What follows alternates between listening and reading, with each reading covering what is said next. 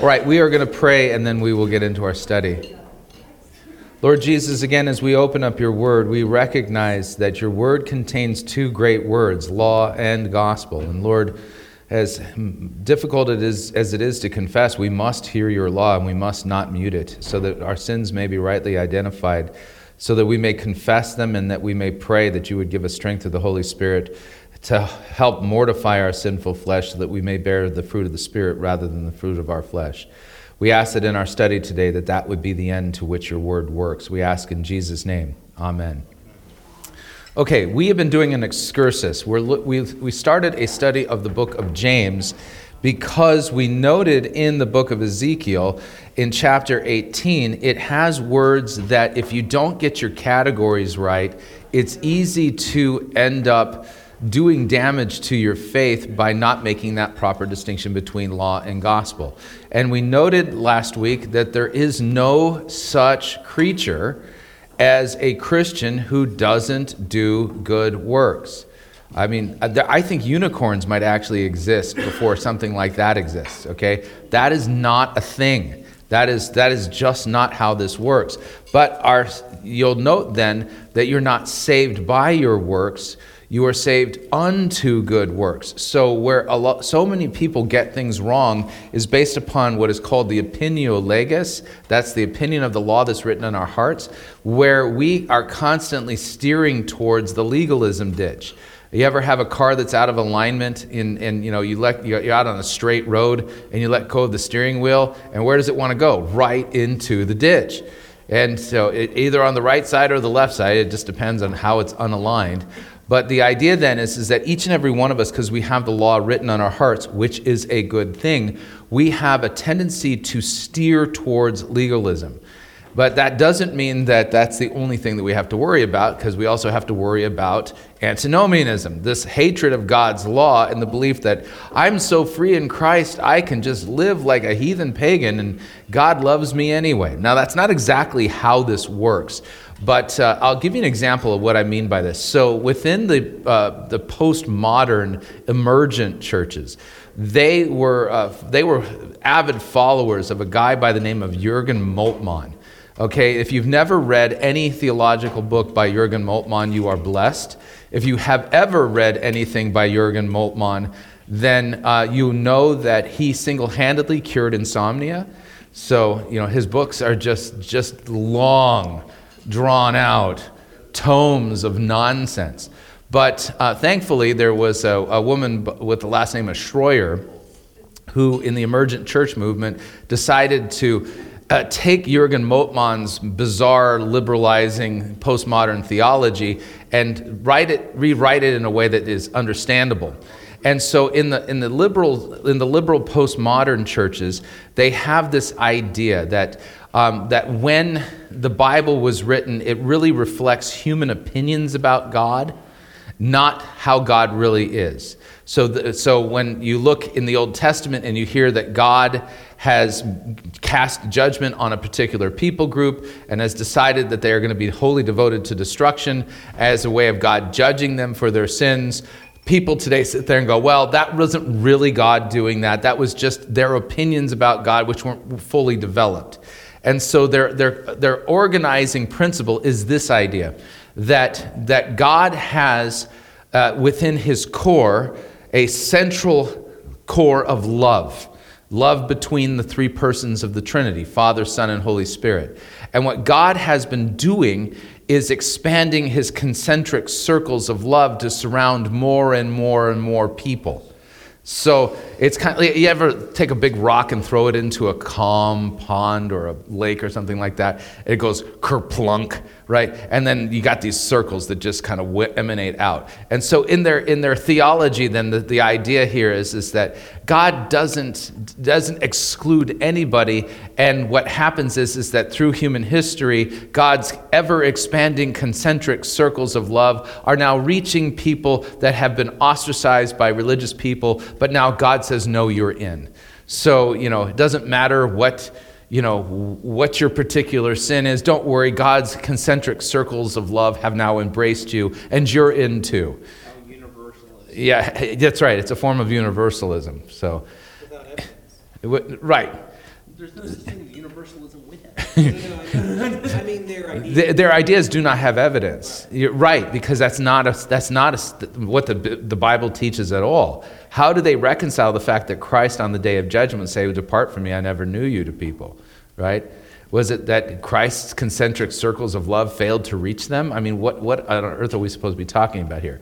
But you're going to know that's not how this works. So, the two ditches that we are avoiding we are avoiding legalism, which ultimately is a denial of the gospel. We're denying antinomianism, which is a, is a twisting of the gospel and a denial that God's law has any kind of bearing on our lives. So, as Christians, then, how do we work then with law and gospel? Answer we keep them in tension. Okay? Uh, they each serve a function in what God sent them to do. The law is there to make us understand that we have sin and to show us what a good work is. The gospel is given to comfort us and to assure us that we have forgiveness, mercy, and grace in Christ by his merits alone, not yours added to it or mine added to it. So, coming back then, you'll note Exodus, uh, not Exodus, Ezekiel 18 talks about the, the, the, the righteous person who doesn't continue in his righteousness, no longer being righteous, and things like that. But before we get into it, I want to finish the book of James. And here's where I'm going to kind of sit a little bit on a high horse or my soapbox, and that is, is that uh, many Lutherans, I've mentioned this before, have a mostly hate hate relationship with the, with the Epistle of James, and this is not a correct thing. Um, this is scripture.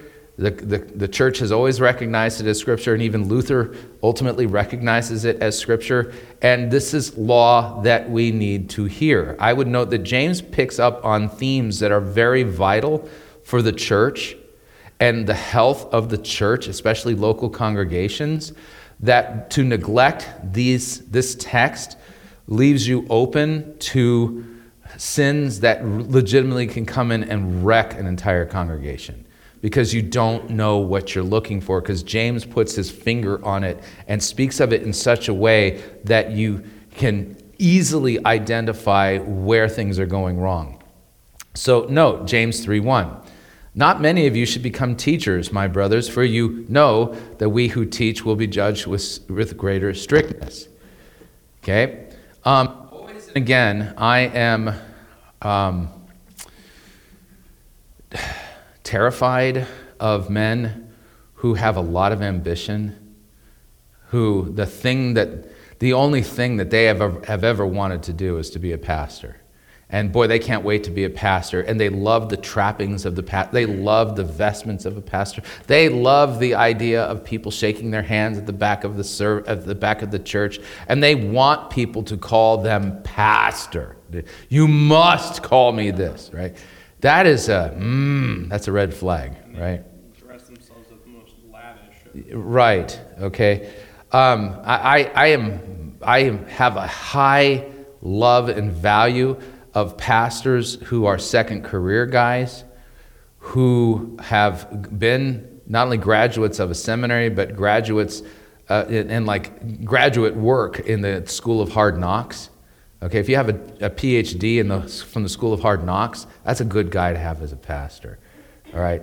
I love those guys who've been beaten down hard by life and they've been drug into the pastorate. It's like, you know, you know that, that's a better thing, right?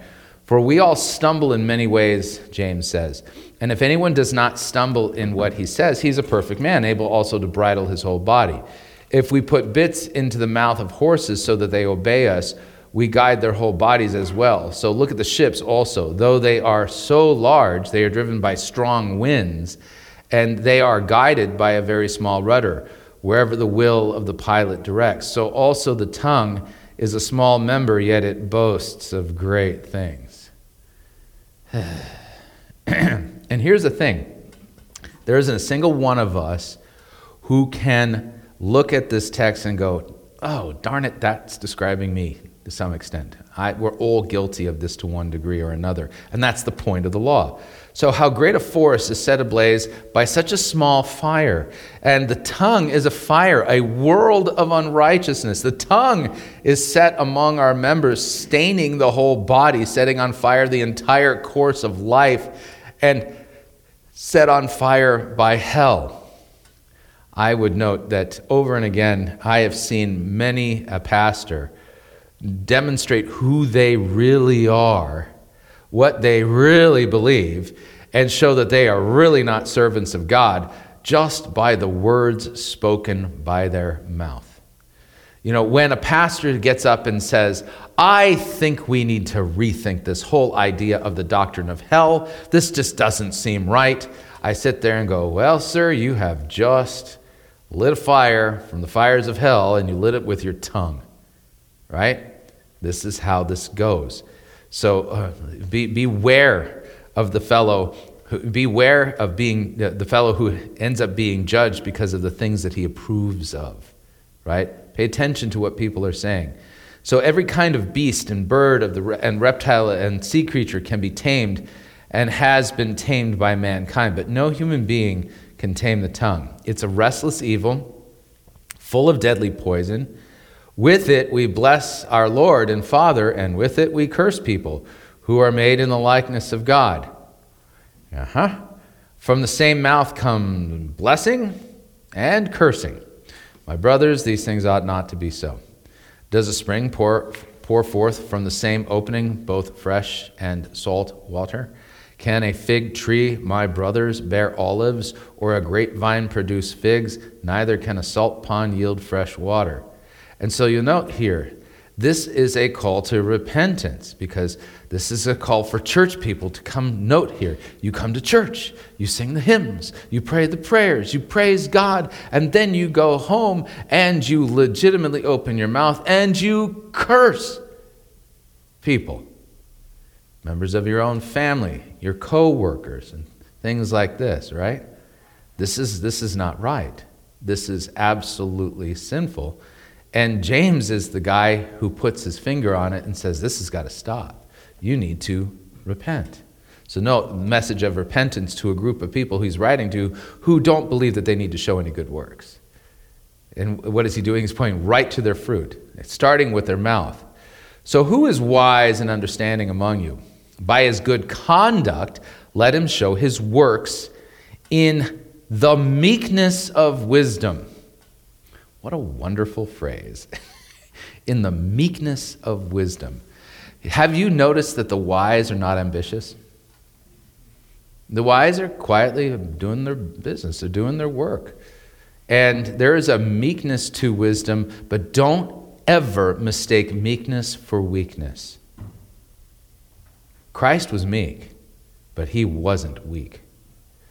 And so you'll note that the meek do not insist on their own way that they there's a wisdom to how that they they live but that is that, that doesn't mean that they're not strong so if you have bitter jealousy and selfish ambition in your hearts do not boast and be false to the truth there it is selfish ambition and jealousy. Good grief, right?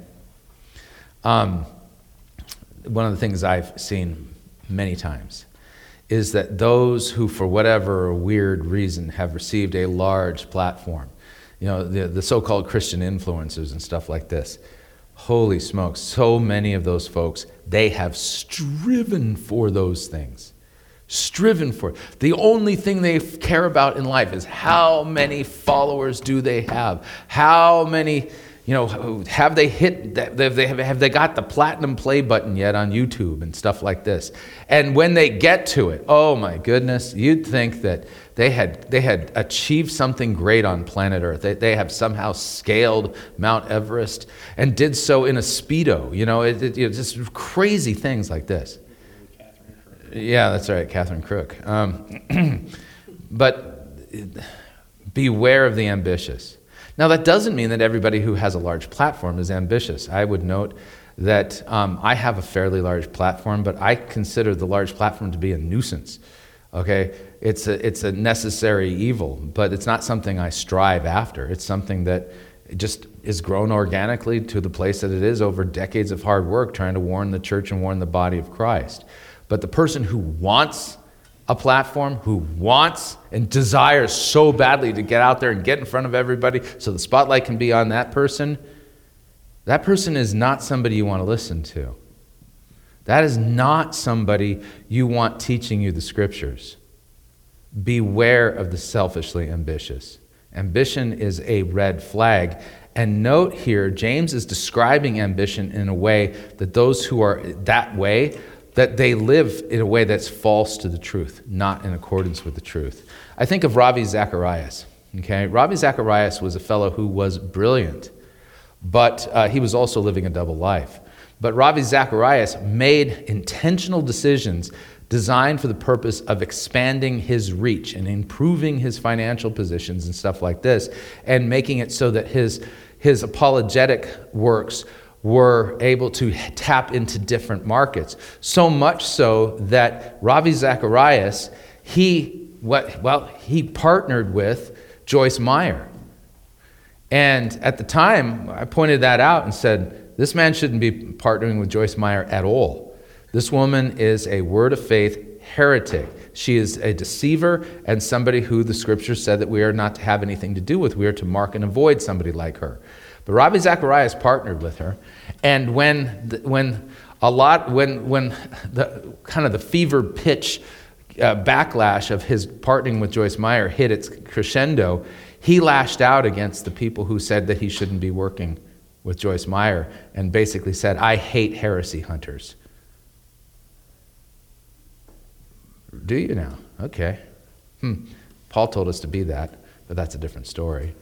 So you, you can tell a person, and then you'll, you'll note then his decisions were not based upon the truth of Scripture. The warnings of the Bible to mark and avoid the false teacher, to not partner with them, to not have anything to do with them, to not participate in their dark deeds. He didn't care about sound doctrine. What did he care about? Himself. And then after his death, it came out that he was engaging in all kinds of pretty strange sexual things, right?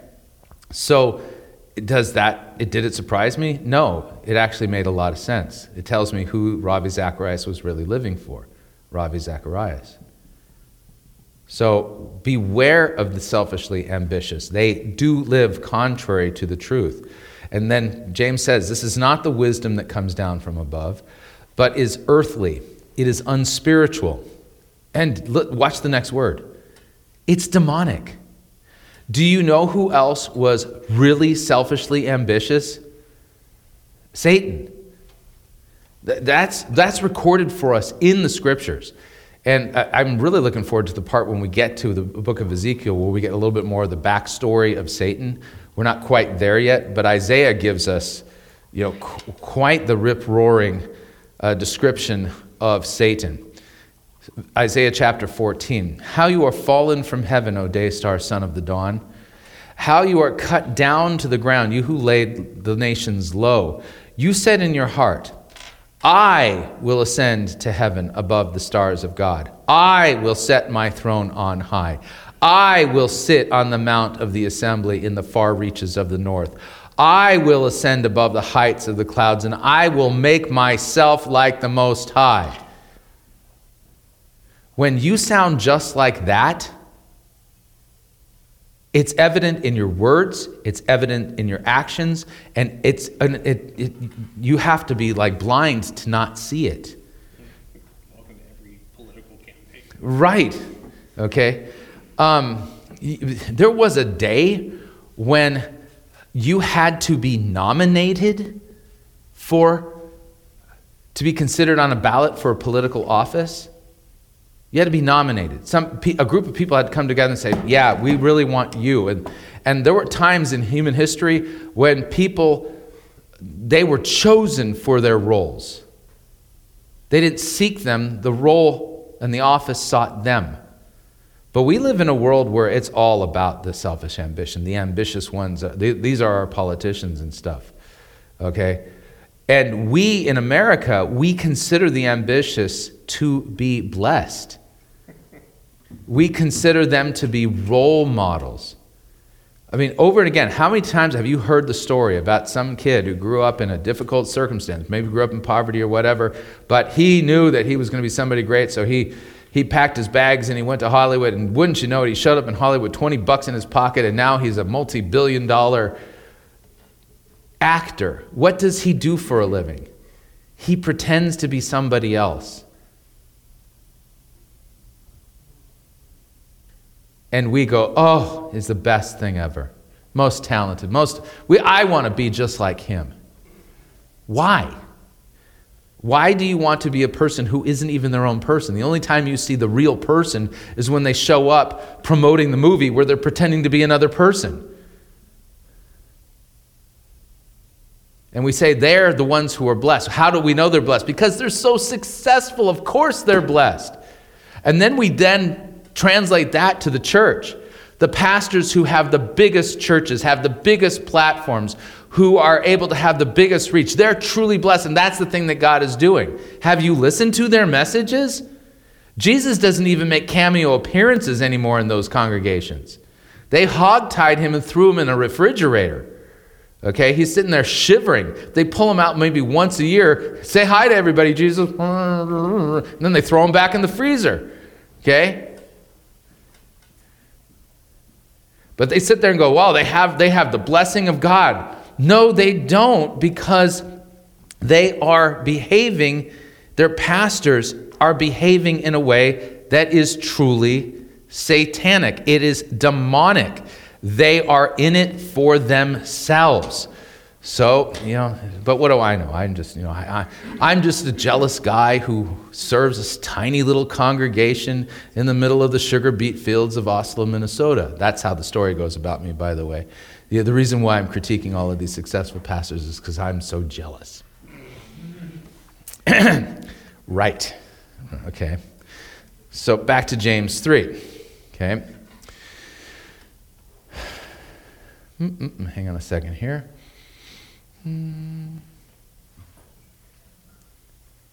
So, this is not selfish ambition, is not the wisdom that comes down from above. It is earthly, it is unspiritual, it is demonic. For where jealousy and selfish ambition exist, there will be what? Disorder and every vile practice. But the wisdom from above is first pure, it is then peaceable gentle, open to reason, full of mercy and good fruits. It's impartial and sincere. And a harvest of righteousness is sown in peace by those who make peace. Note where the selfish ambitious, the selfishly ambitious and the jealous exist, there is disorder. And here's the thing: it doesn't. This disorder doesn't only come in the form of uh, pastors. This also happens in the congregation of people jockeying for positions of uh, perceived power or influence within the actual congregation itself. I've seen this play out in church politics, and it gets really ugly, right? And so you'll note then this nobody who is selfishly ambitious should have any position of power within the church because all of the offices within the church are serving offices, not ruling offices. All right? And I love the fact that there is a uniform that I wear that visually reminds you of where I stand in the congregation. You want to know where I stand? At the bottom. That's where all the freedom is, by the way. Listen to, listen to what I'm going to say here. There is total freedom at the bottom of the pack, in the bottom of the heap. Because as the servant of the congregation, I don't have to protect my job because nobody wants to be a servant. Okay? And just work with me here. At the bottom, I have perfect freedom to serve everybody as long as they want to be served by me. If somebody doesn't want to be served by me, that's their, that's their business, not mine. I don't have to serve you. But you're going to note here, here is that I don't have to worry about a coup d'etat. Rosebrough, we're going to take you out of office. We're going to put somebody else in place because, you know, we, we, we want to take all that power and that influence that you have and we want to take it for ourselves. I don't have any. I'm a slave. And that's the best place to be. In fact, I would remind you of the words written in Philippians chapter 2. And you're going to note Paul and James are teaching the same thing, they're just saying it differently. James is a little more blunt and in your face because he's going after the antinomians. So Paul says, Do nothing from selfish ambition, Philippians chapter 2. How many things are we should, supposed to do from selfish ambition? Nothing. Or from conceit. And this word, by the way, um, kenodoxia, that could also be like vainglorious conceit. Okay? And that's the thing, the ambitious are always vainglorious, right? Do nothing from selfish ambition or vainglorious conceit, but in humility count others as more significant than yourselves. But if I do that, when are people going to recognize all the special gift that God has given me? you condemn yourself with your words when you talk like that, right? Do nothing from selfish ambition or vainglorious conceit, but in humility count others as more significant than yourselves. What a great church that would be, where everybody considered everybody else as more significant than yourself. No, really, I, I'm, I, you are so much greater than I am. No, no, really, you're greater than I am. Oh, come on, stop it. You know, and you know, and so what are we trying to do in a, in a situation like that? Outdo each other in showing honor and love and mercy and grace and kindness, and we work hard without the expectation that somehow I need an attaboy from everybody in the congregation recognizing how hard I've been working, right? When are they going to recognize that I've been contributing the flowers for the altar for all this time and nobody has ever said thank you to me? right? Right? So let each one of you look not only to his own interest, but also look to the interests of others. Am I my brother's keeper? Yes, you are.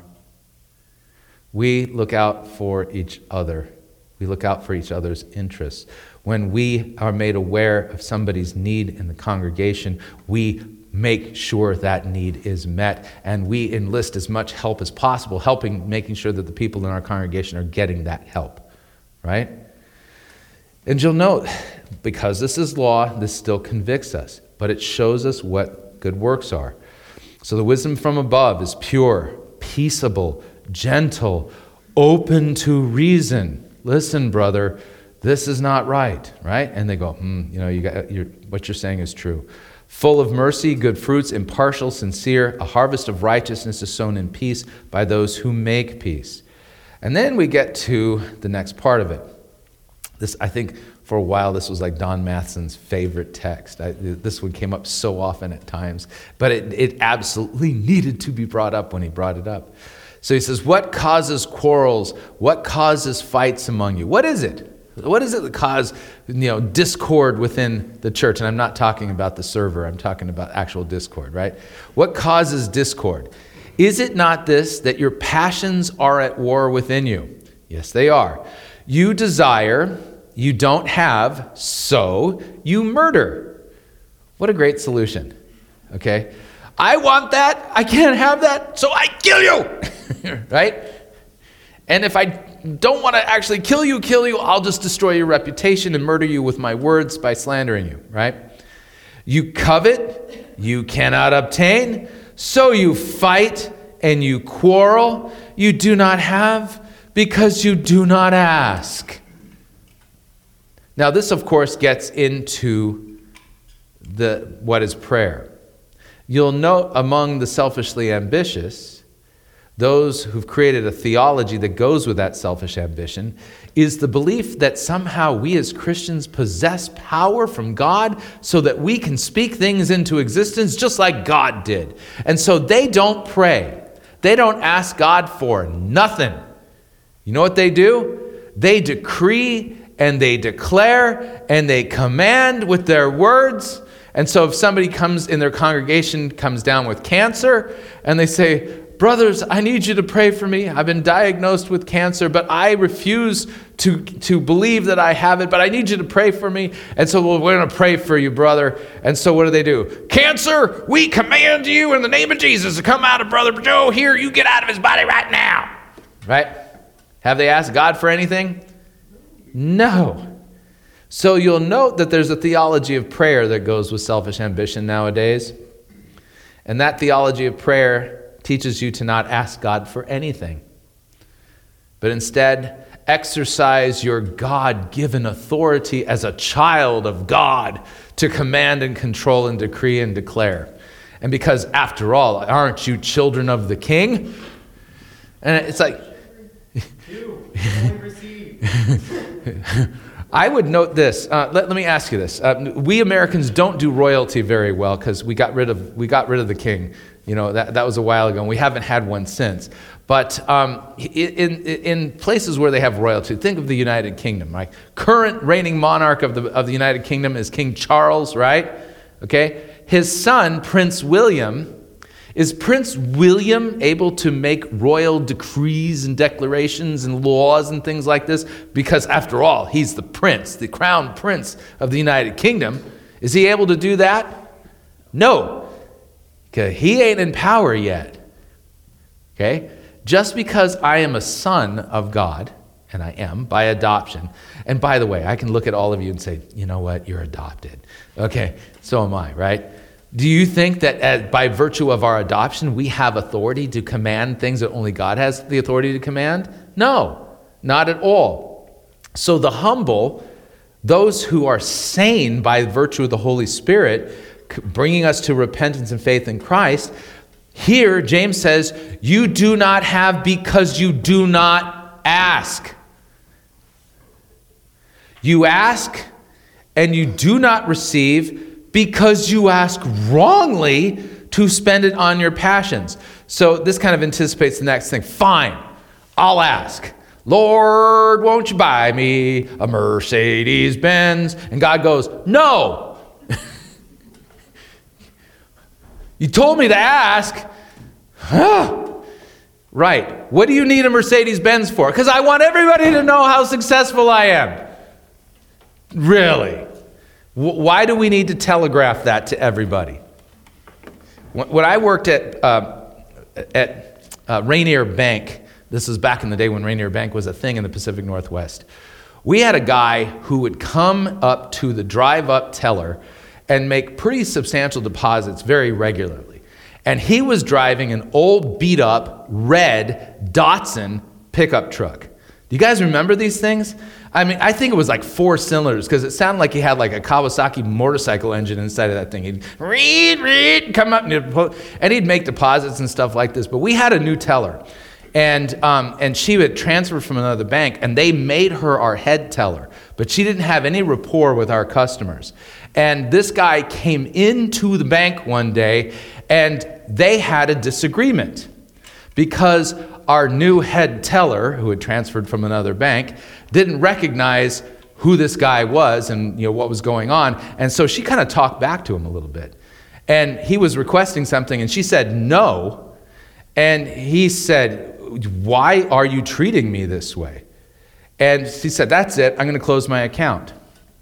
And so um, the manager called over to begin the process of closing out his account.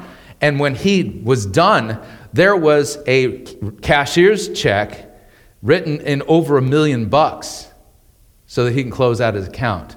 That lady who was our head teller, she wasn't our head teller for much longer. The reason being is because she was judging with her eyes and thinking that this guy was kind of, kind of low life scumbag because he doesn't have any of the trappings of wealth on him at all, and the beat up truck that he drives is kind of a joke. The guy was wealthy beyond belief, right? That's a smart way to live, by the way. Yeah, smart way to live. You know, the people who have to wear their wealth on their person to telegraph to everybody how rich they are, nine times out of ten, they're not wealthy at all. They're just putting on airs. They're in major debt. If the person who has to wear the latest Hermes and the, the Gucci and Versace and stuff like that, the really, really wealthy don't wear that stuff because they don't need to. They don't have anything to prove. So the person who says that, Lord, I need you to buy me a Mercedes Benz. No, you really don't need this. That actually probably hurts you. So James here notes that God can say no to your requests. You ask and you don't receive because you ask wrongly to spend it on your, on your passions. Then watch this. You adulterous people. Adulterous. You're saying we're sexually immoral? You're spiritually immoral, and spiritual immorality is the same as sexual immorality in the eyes of God, right? Do you not know that friendship with the world is enmity with God? Zing! Well, that go, there, there goes the entire seeker driven movement in one sentence. It's even a question, it's an interrogative, interrogative statement. Do you not know that friendship with the world is enmity with God? Therefore, whoever wishes to be a friend of the world makes himself an enemy of God. But, but, but, but, but, but, but, but, but, but, aren't there exceptions? No. Whoever wishes to be a friend of the world makes himself an enemy of God. The world is all about the lust of the eyes, the lust of the flesh, power, and things like this, right? What is Christ about? Selflessness, sacrifice, true love, peace, grace, mercy. Do you suppose it is to no purpose that the scripture says he, God, yearns jealously over the spirit that he's made to dwell in us? But he gives more grace. Therefore, it says God opposes the proud, but gives grace to the humble. Uh oh. he opposes the proud. All right. Well, this is fun. We should leave now. Okay. yeah, I like how quiet it gets. Because here's the thing we all know exactly what he's talking about. Has anything changed in 2,000 years? No. The names have changed, but it's the same sins that constantly manifest over and over and over and over and over again in societies, predictably so. Submit yourselves, therefore, to God. Resist the devil, and he will flee from you. No, it does not say, command Satan to leave your region.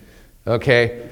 Uh, in the New Apostolic Reformation, this is this bizarre belief that somehow what you're supposed to do is kind of figure out, get, you know, through deliverance ministries, get the demons to tell you the names of like their superior demons over them, and so that you can get their names and then you can cast them out of your region.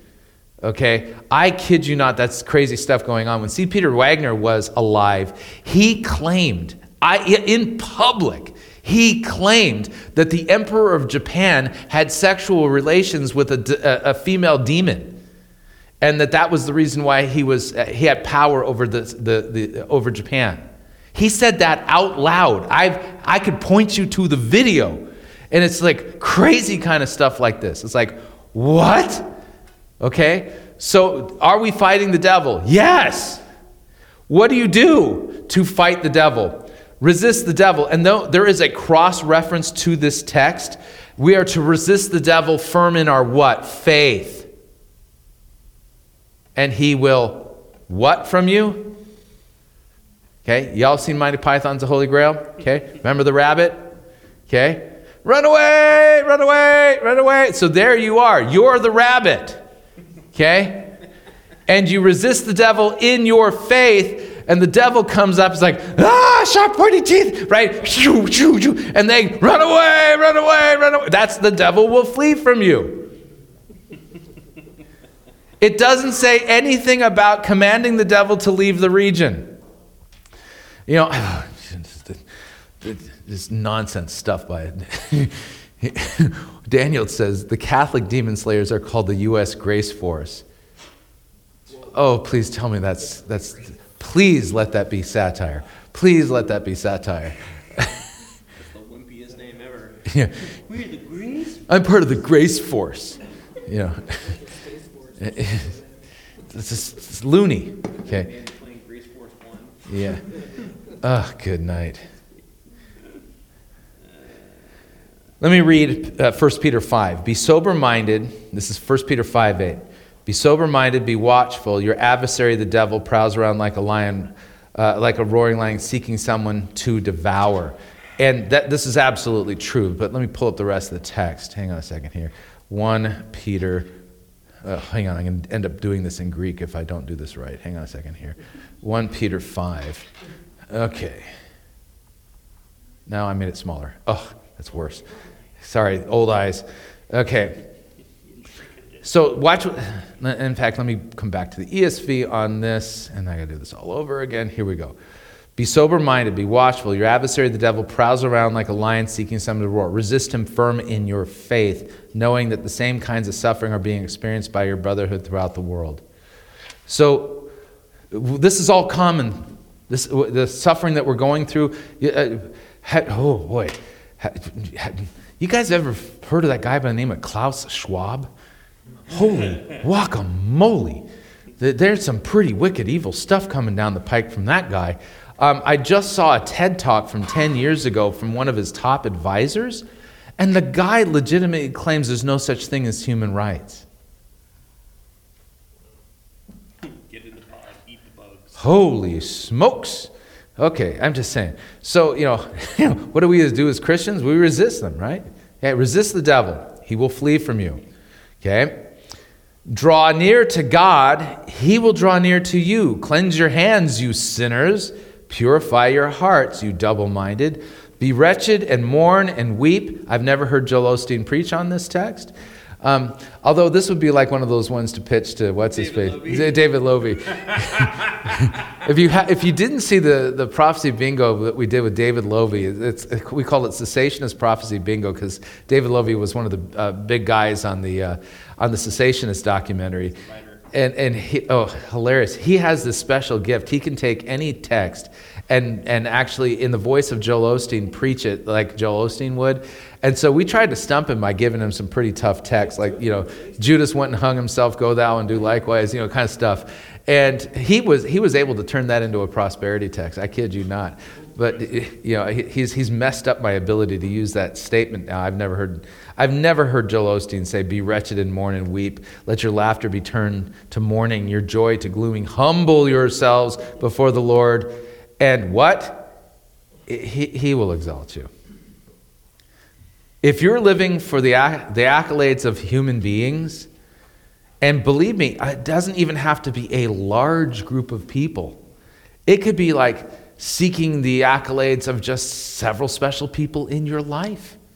Okay? And that need for that ends up creating a real problem in your character.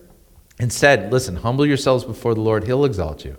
God sees what you're doing, He knows what you're doing, He will exalt you at the proper time. Do not speak evil against one another, brothers. The one who speaks against a brother or judges his brother speaks evil against the law and judges the law. But if you judge the law, you are not a doer of the law, but a judge. There is only one lawgiver and judge who is able to save and to destroy, but who are you to judge your neighbor? Now, this kind of gets at a bigger understanding of the eighth commandment you shall not bear false witness against your neighbor. And I think this is where James is really going here. Because he's talking about speaking evil against one another. Luther, I think, in the large catechism, really nails this down in a way that is, is I think, spot on accurate. And the way Luther addresses this is that just because you have seen a sin committed doesn't give you the right to judge the sin. So, for example, okay, you, you saw your neighbor and you, you saw that they were doing something wrong, okay? So, what did you do about it? You went to Facebook and you let everybody in the, na- in the neighborhood know what was going on because you saw what that person did. You, put it, you made their name famous on social media, right? That's not how this is supposed to go. So if you see your neighbor doing something wrong, you know what you do? You alert the proper authorities. Okay? And the proper authorities then get involved. And then, if there's enough evidence to actually bring a charge, they bring a charge. And then the charge is brought before a court. And then the court is decides based upon the evidence whether or not that person was really doing something wrong. And the only person who has the authority in that sense to, to, to take someone's reputation away is, um, is the judge who can say, yes, you're guilty, or no, you're not guilty. But we, we behave evilly when, evilly? Yeah, we, we behave in an evil manner when we become the judge rather than let the judge be the judge. right? Now, where this doesn't apply is when it comes to like false teachers. Okay, scripture actually legitimately holds those people into a different category because pastors are to rebuke those who teach contrary to sound doctrine. And we're to expose the, the work of, of darkness. That's, this is what we're supposed to do. So it's not evil to say this person is teaching false doctrine, and that's always what the church has done. But when it comes to our neighbors, you don't speak evil about one another, especially each other. Stephen, did you have your hand up? Or, or are you just testifying? No. Another, another way that's, I think, misused is, um, they use it as a, a means to say you shouldn't correct your, your brother or sister, um, in a loving way. Right. uh, For, for sinning.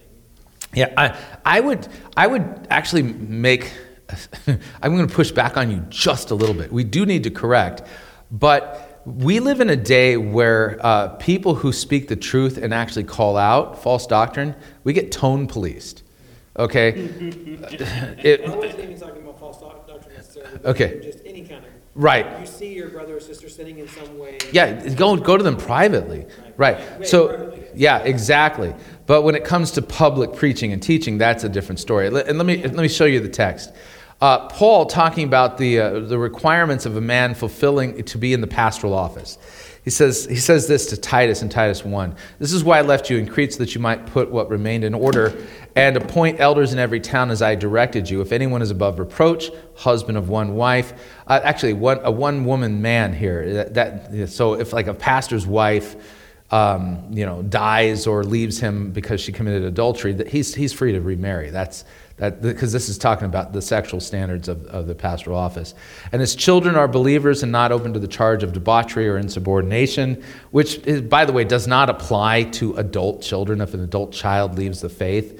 Um, that's a, that's a d- whole other thing. That, that pastor has nothing to do with that. That's, that's the, the decision of the, of the, of the grown child. For an overseer as God's steward must be above reproach. He must not be arrogant or quick tempered or a drunkard or violent or greedy for gain, but hospitable, a lover of good, self controlled, upright, holy, and disciplined. He must hold firm to the trustworthy word as taught, so that he may be able to give instruction in sound doctrine, and also to what? Rebuke those who contradict it. And rebuke is a harsh word. Now, if you, you want to get a flavor for what this looks like, he says, There are many who are insubordinate, insubordinate to Christ. They are empty talkers and deceivers, especially those of the circumcision party. They must be silenced, since they are upsetting whole families by teaching for shameful gain what they ought not to teach. One of the Cretans, a prophet of their own, said, Well, Cretans are always liars, evil beasts, and lazy gluttons. This testimony is true. Note the sarcasm here, okay? Therefore, rebuke them sharply so that they may be sound in the faith, not devoting themselves to Jewish myths and the commands of people who turn away from the truth. Right? So the idea here is, is that a false teacher gets a sharp rebuke, and a public one at that. And then note the sarcasm that Paul uses. You'll note that Paul uses very strong language against, his, against the Judaizers, like in Philippians 3 look out for the dogs, look out for the evildoers, look out for those who mutilate the flesh. Um, in the book of Galatians, boy, boy, hang on to, hang on to your hats on this one. Um, Look, I, Paul, say to you that if you accept circumcision, Christ will be of no advantage to you. I testify to every man who accepts circumcision, he's obligated to keep the whole law. Um, you are severed from Christ, you who would be justified by the law. You have fallen from grace. The strong, strong words. Um, and then he goes on to basically say that those who are the circumcision crowds, he wishes they would just cut the whole thing off. Okay? They, they, they didn't cut enough. So you'll note that when it comes to false teachers, they're, they're, they get strong rebukes, they get really strong rebukes, and they don't get treated with any in a form that would lend them credibility. Um, and here, here's where I think a little bit of an excursus would be helpful, and that is is that um, have you guys heard me make the claim that um, the the Lutherans invented memes? Okay. Okay, hang on a second here. I, I, I, I, I'm open to correction on this, by the way. Okay? But I believe that Lutherans invented memes. Okay? Um, uh, let's see. Lutheran woodcut. Um,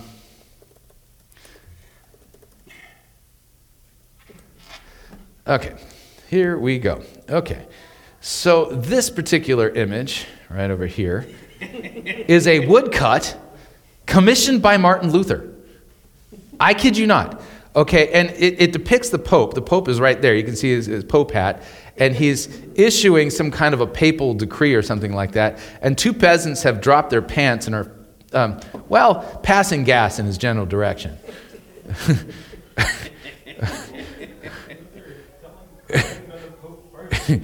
yeah. Um, and Luther commissioned this. Okay, this is the days before Photoshop. Okay, Photoshop uh, 0.1 was using woodcuts. So, so you'll note that within the Lutheran tradition, there are particular rebukes and things that are done in a way that it, uh, just don't really fly in polite company. But there's, a, there's an actual method to the madness here. Now, let me explain it to you. Um, the Pope, um, how many biblical texts tell us about the office of the Pope, what his powers are, and what are the qualifications for the man holding the office, and what are his duties according to the office of the papacy. How many? Zero. Absolutely zero. Which means what? If this, that, this is the office that is the head of the church, right? The Roman Catholic Church. If that's not an office established by God, who established this? Man. And this is the reason why the Lutheran confessions refer to the office itself. The office of the papacy is the office of the Antichrist because Christ is the head of the church, not the Pope. And so Luther reserved his strongest, most sarcastic, and crassest you know, uh, you know, rebukes of the papacy you know, for the papacy because of the fact that we can't, as Christians, recognize that office. It, in fact, the office has to be torn down. And the office holder who believes all of the press regarding what the office of the papacy is supposed to stand for, that person is super deceived and actually doing the work of the devil.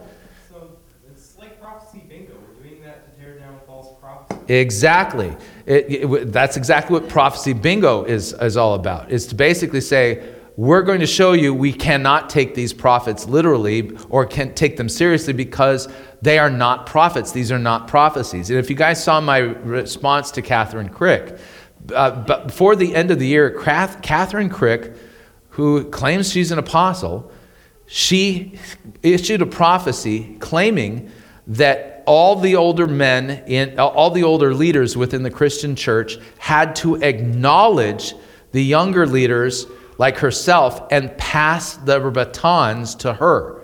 So I, I had a conversation with uh, Stephen Elliott at the time and said, uh, uh "You'll be good. You should be surprised to hear that I will not be passing my baton on to Kathryn Krick."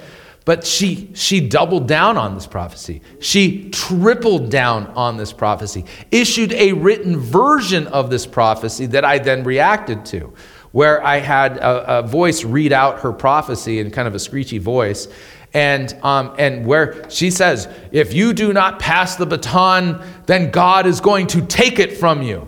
Thus saith the apostle Kathryn Krick. My response to her was,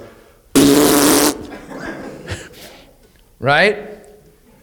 Which is the correct response. Because the woman has no office. She is not an apostle, she is not a prophet. And to even like say, well, let me weigh these words and consider them with a, with a prayerful heart as if somehow there's any truth in them at all.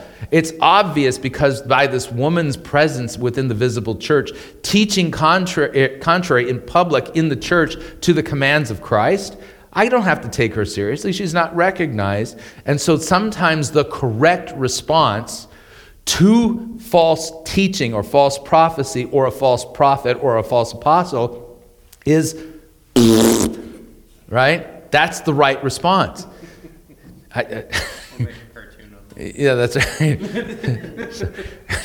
I get the feeling like, like I, am going to probably need this little snippet of my teaching for a video, uh, standalone, to, just so because more and more people are. Don't you think that that's wrong? How dare you? How you call yourself a pastor and you would do to Kathryn Krick? you know. It's like, yes, of course. Okay? That is the correct response for people who are high on their own flatulence. That's the way this goes. They need to be torn down because they do not hold a valid office. And they're not truly speaking for God while claiming to hold an office that is that and demand allegiance to them. Crazy stuff. So I have to leave here. We'll pick up the rest of this next week. This is still an excursus on our study of Ezekiel, but uh, I think thought this was an important one. All right, peace to you. Yes. Yeah, just one question. Uh, So do they see this as a, an adding to Scripture or just an interpretation of Scripture? Who? uh, These prophetic, Oh, these people who act. So they will always say this. Well, we don't consider this to be an addition to Scripture, And we don't listen to it. but it's a fresh word from the Lord, and you're you bound to obey it. so, all right, all right. Peace to you, brothers and sisters. Lord willing, we will see you next time.